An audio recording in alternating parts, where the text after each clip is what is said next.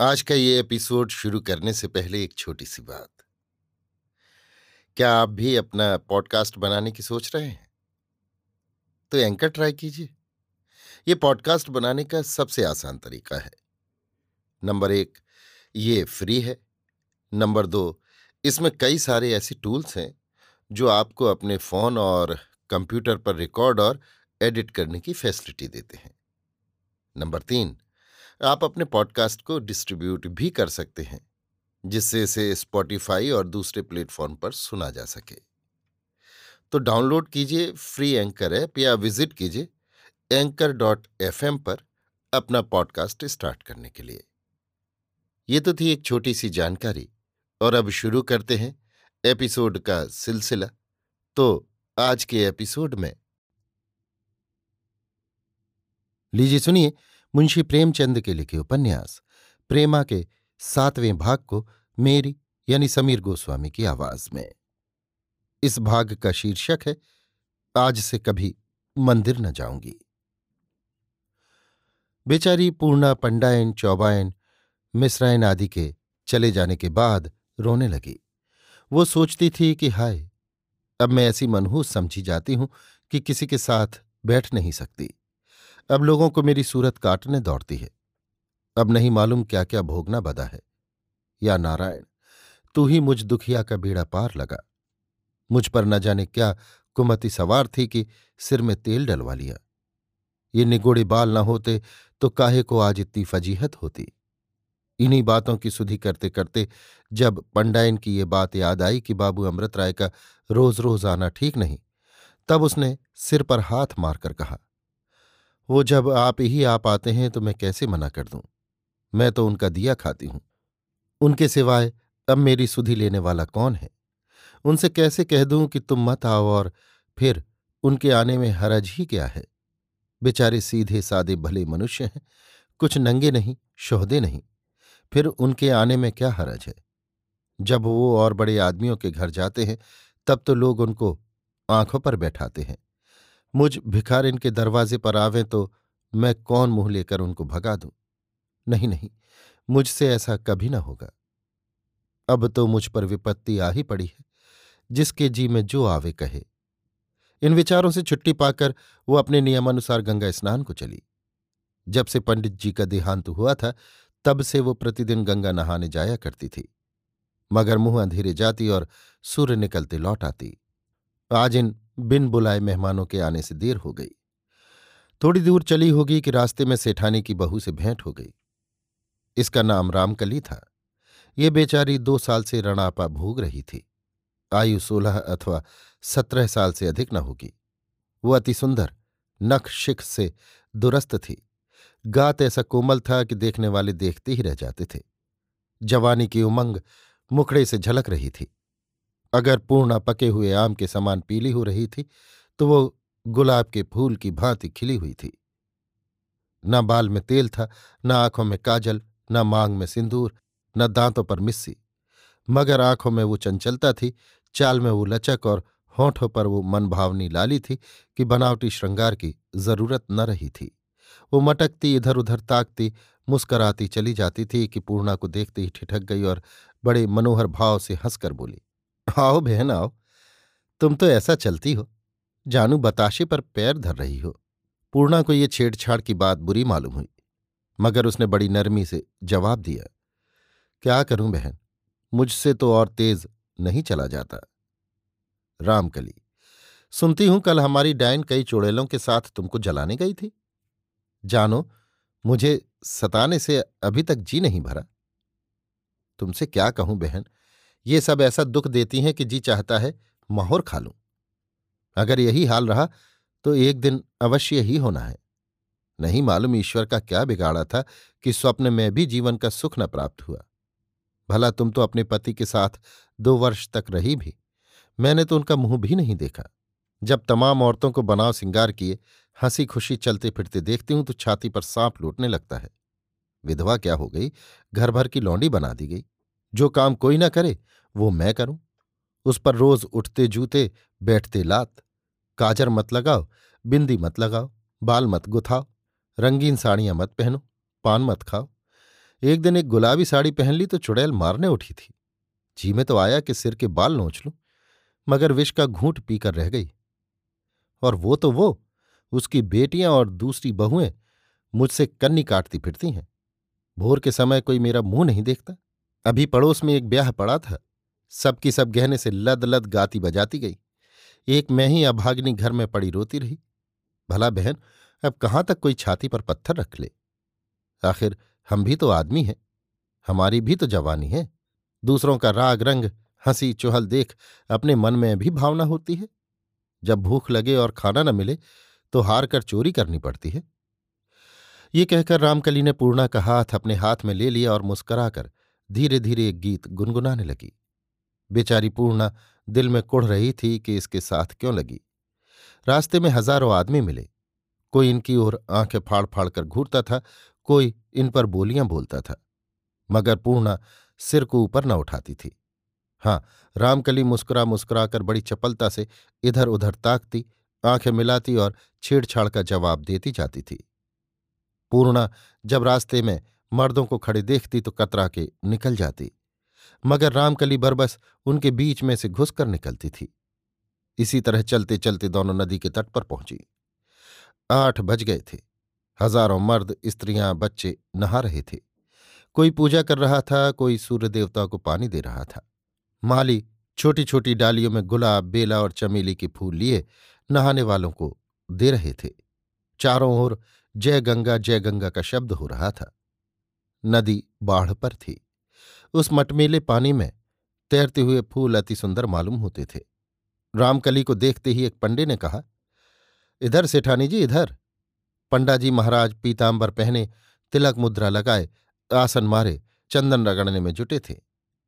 रामकली ने उसके स्थान पर जाकर धोती और कमंडल रख दिया। पंडा, घूर कर, ये तुम्हारे साथ कौन है? रामकली आँखें मटकाकर कोई होंगी? तुमसे मतलब? तुम कौन होते हो पूछने वाले? पंडा, जरा नाम सुन के कान खुश कर लें। रामकली, ये मेरी सखी है, इसका नाम पूर्णा है। पंडा, हंसकर, ओहो, कैसा अच्छा नाम है। है भी तो पूर्ण चंद्रमा के समान। धन्य भाग है कि ऐसे जजमान का दर्शन हुआ। इतने में दूसरा पंडा लाल लाल आँखें निकाले, कंधे पर लठ रखे, नशे में चूर झूमता झामता आ पहुँचा और इन दोनों ललनाओं की ओर घूर कर बोला, अरे राम भरोसे, आज तेरे चंदन का रंग बहुत चूखा है। राम भरोसे, तेरी आँखें काहे को फूटे हैं? प्रेम की बूटी डाली है, जब जाके ऐसा चोखा रंग भया? पंडा, तेरे भाग्य को धन्य है, ये रक्त चंदन रामकली की तरफ़ देखकर। तो तूने पहले ही रगड़ा रखा था, परंतु इस मलय गिर पूर्णा की तरफ़ इशारा करके कि सामने तो उसकी शोभा ही जाती रही। पूर्णा तो ये नोकझोंक समझ समझ कर झेंपी जाती थी, मगर रामकली कब चूकने वाली थी। हाथ मटका कर बोली, ऐसे कर्म ठणियों को थोड़े ही मलय गिर मिला करता है। राम भरोसे, पंडा से, अरे बौरे, तू इन बातों का मर्म क्या जाने? दोनों ही अपने अपने गुण में चोखे हैं, एक में सुगंध है तो दूसरे में रंग है। पूर्णा मन में बहुत लज्जित थी कि इसके साथ कहाँ फंस गई। अब तक वो नहा धो के घर पहुँची होती। रामकली से बोली, बहन, नहाना हो तो नहाओ, मुझको देर होती है। अगर तुमको देर हो तो मैं अकेले जाऊँ। राम भरोसे, नहीं जजमान, अभी तो बहुत सवेरा है। आनंदपूर्वक स्नान करो। पूर्णा ने चादर उतारकर धर दी और साड़ी लेकर नहाने के लिए उतरना चाहती थी कि ये अकायक बाबू अमृत राय एक सादा कुर्ता पहने, सादी टोपी सिर पर रखे हाथ में नापने का फीता लिए चंद ठेकेदारों के साथ आते दिखाई दिए। उनको देखते ही पूर्णा ने एक लंबा घूंघट निकाल लिया और चाह कि सीढ़ियों पर उतर जाऊँ। मगर लाज ने उसके पैरों को वहीं बाँध दिया। बाबू साहब को सीढ़ियों की लंबाई चौड़ाई नापनी थी, क्योंकि वो एक जनाना घाट बनवा रहे थे। वो पूर्णा के निकट ही खड़े हो गए और कागज़ पेंसिल पर कुछ लिखने लगे। लिखते लिखते जब उन्होंने कदम बढ़ाया तो पैर सीढ़े के नीचे जा पड़ा। करीब था कि वो औंधे मुँह गिरे और चोट चपेट आ जाए, लेकिन पूर्णा ने झपट कर उनको संभाल लिया। बाबू साहब ने चौंक कर देखा तो दाहिना हाथ एक सुंदरी के कोमल हाथों में है। जब तक पूर्णा अपना घूंघट बढ़ावे, वो उसको पहचान गए और बोले, प्यारी, आज तुमने मेरी जान बचा ली। पूर्णा ने इसका कुछ जवाब न दिया। इस समय ना जाने क्यों, उसका दिल ज़ोर ज़ोर से धड़क रहा था और आँखों में आँसू भर आए थे। हाय नारायण, जो कहीं वो आज गिर पड़ते तो क्या होता? यही उसका मन बेर बेर कहता। मैं भले संयोग से आ गई थी। वो सिर नीचा किए गंगा की लहरों पर टकटकी लगाए यही बातें गुनती रही। जब तक बाबू साहब खड़े रहे, उसने उनकी ओर एक बेर भी न ताका। जब वो चले गए तो रामकली मुस्कराती हुई आई और बोली, बहन, आज तुमने बाबू साहब को गिरते गिरते बचा लिया। आज से तो वो और भी तुम्हारे पैरों पर सिर रखेंगे। पूर्णा, कड़ी निगाहों से देखकर। रामकली, ऐसी बातें न करो। आदमी आदमी के काम आता है। अगर मैंने उनको संभाल लिया तो इसमें क्या बात अनोखी हो गई? रामकली एलो तुम तो जरा सी बात पर तिनक गई। पूर्णा अपनी अपनी रुचि है मुझको ऐसी बातें नहीं भाती। रामकली अच्छा अपराध क्षमा करो, अब सरकार से दिल लगी ना करूँगी। चलो, तुलसी दल ले लो। पूर्णा, नहीं अब मैं यहाँ न ठहरूँगी। सूरज माथे पर आ गया। रामकली, जब तक इधर उधर जी बहले अच्छा है। घर पर तो जलते अंगारों के सिवाय और कुछ नहीं। जब दोनों नहाकर निकली तो फिर पंडों ने छेड़ना चाहा, मगर पूर्णा एक पल भी न रुकी।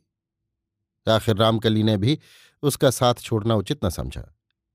दोनों थोड़ी दूर चली होंगी कि रामकली ने कहा, क्यों बहन, पूजा करने न चलोगी? पूर्णा, नहीं सखी मुझे बहुत देर हो जाएगी। रामकली, आज तुमको चलना पड़ेगा। तनिक देखो तो कैसे विहार की जगह है। अगर दो चार दिन भी जाओ तो फिर बिना नित्य गए जी न माने। पूना तुम जाओ, मैं न जाऊँगी। जी नहीं चाहता। रामकली, चलो चलो, बहुत इतराव मत। दम की दम में तो लौटे आते हैं। रास्ते में एक तंबोली की दुकान पड़ी। काठ के पटरों पर सफ़ेद भीगे हुए कपड़े बिछे थे। उस पर भांति भांति के पान मसालों की खूबसूरत डिबिया, सुगंध की शीशियाँ दो तीन हरे हरे गुलदस्ते सजाकर धरे हुए थे। सामने ही दो बड़े बड़े चौकटेदार आईने लगे हुए थे। पनवाड़ी एक सजीला जवान था। सिर पर दो पल्ली टोपी चुनकर टेढ़ी दे रखी थी।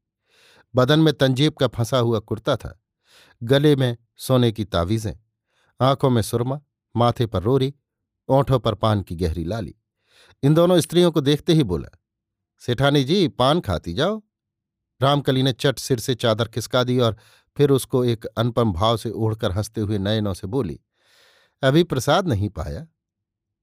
पनवाड़ी, आओ आओ, ये भी तो प्रसाद ही है। संतों के हाथ की चीज़ प्रसाद से बढ़कर होती है। ये आज तुम्हारे साथ कौन शक्ति है? रामकली, ये हमारी सखी है? तम बोली, बहुत अच्छा जोड़ा है। धन्य भाग जो दर्शन हुए, रामकली दुकान पर ठमक गई और शीशे में देख देख अपने बाल संवारने लगी। उधर पनवाड़ी ने चांदी के वरक लपेटे हुए बीड़े फुर्ती से बनाए और रामकली की तरफ़ हाथ बढ़ाया। जब वो लेने को झुकी तो उसने अपना हाथ खींच लिया और हंसकर बोला, तुम्हारी सखी ले तो दें? रामकली, मुँह बनवाओ आओ मुँह, पान लेकर। लो सखी, पान खाओ। पूर्णा, मैं न खाऊँगी। रामकली, तुम्हारी क्या कोई सास बैठी है जो कोसेगी? मेरी तो सास मना करती है, मगर मैं उस पर भी प्रतिदिन खाती हूँ। पूर्णा, तुम्हारी आदत होगी मैं पान नहीं खाती। रामकली, आज मेरी खातिर से खाओ, तुम्हें कसम है। रामकली ने बहुत हट की, मगर पूर्णा ने गिलौरियाँ ना ली। पान खाना उसने सदा के लिए त्याग दिया था। इस समय तक धूप बहुत तेज हो गई थी। रामकली से बोली, किधर है तुम्हारा मंदिर? वहाँ चलते चलते तो साँझ हो जाएगी। रामकली, अगर ऐसे दिन कटा जाता तो फिर रोना काहे को था? पूर्णा चुप हो गई। उसको फिर बाबू अमृत राय के पैर फिसलने का ध्यान आ गया और फिर मन में ये प्रश्न किया कि कहीं आज वो गिर पड़ते तो क्या होता? इसी सोच में थी कि निदान रामकली ने कहा, लो सखी, आ गया मंदिर। पूर्णा ने चौंक कर दाहिनी ओर जो देखा तो एक बहुत बड़ा ऊँचा मंदिर दिखाई दिया। दरवाजे पर दो बड़े बड़े पत्थर के शेर बने हुए थे और सैकड़ों आदमी भीतर जाने के लिए धक्कम धक्का कर रहे थे। रामकली पूर्णा को इस मंदिर में ले गई। अंदर जाकर क्या देखती है कि पक्का चौड़ा आँगन है, जिसके सामने एक अंधेरी और सकरी गली देवी जी के धाम को गई है। दाहिनी ओर एक बारादरी है, जो अति उत्तम रीत पर सजी हुई है। यहाँ एक युवा पुरुष पीला रेशमी कोट पहने, सिर पर खूबसूरत गुलाबी रंग की पगड़ी बांधे, तकिया मसनद लगाए बैठा है। पेचवान लगा हुआ है। उगालदान, पानदान और नाना प्रकार की सुंदर वस्तुओं से सारा कमरा भूषित हो रहा है। उस युवा पुरुष के सामने एक सुघर कामनी सिंगार किए विराज रही है। उसके इधर उधर सपर्दाए बैठे हुए स्वर मिला रहे हैं। सैकड़ों आदमी बैठे और सैकड़ों खड़े हैं। पूर्णा ने ये रंग देखा तो चौंक कर बोली, सखी, ये तो नाच घर सा मालूम होता है। तुम कहीं भूल तो नहीं गई?